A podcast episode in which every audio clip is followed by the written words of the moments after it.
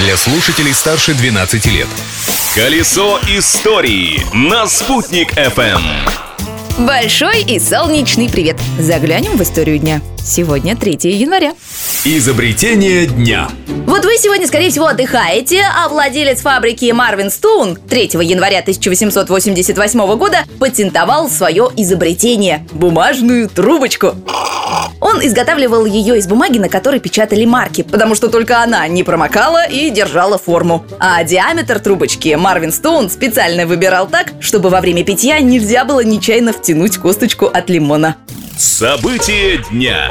А в этих местах лимоны не растут. В этот день некогда русская Аляска заслужила свою звездочку на флаге США. Вы знаете, что эти земли Россия продала Америке еще в 1867 году. Но только почти через 100 лет после этого, 3 января, Аляска получила статус штата, став 49-м и самым большим по территории штатом США.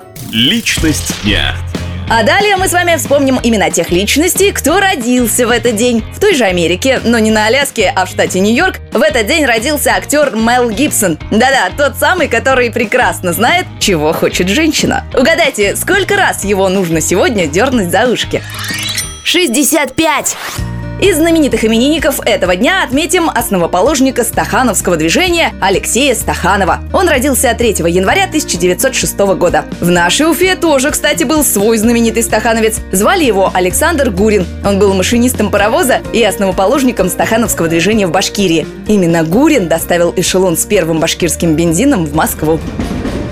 А еще в этот день на свет появился создатель целого мира, писатель, философ, сказочник и ученый Джон Рональд Роуэлл Толкин. И запомни, Фродо, кольцо стремится вернуться к своему хозяину. Оно хочет, чтобы его нашли. Будем надеяться, что наше присутствие останется незамеченным. Книги Толкина «Хоббит» и «Властелин колец» хоть и писались в свободное от работы время, но были продуманы до мелочей. Толкин даже придумал для них новые языки, например, эльфийский. А делал это писатель для развлечения. Таким образом он тренировал свой мозг.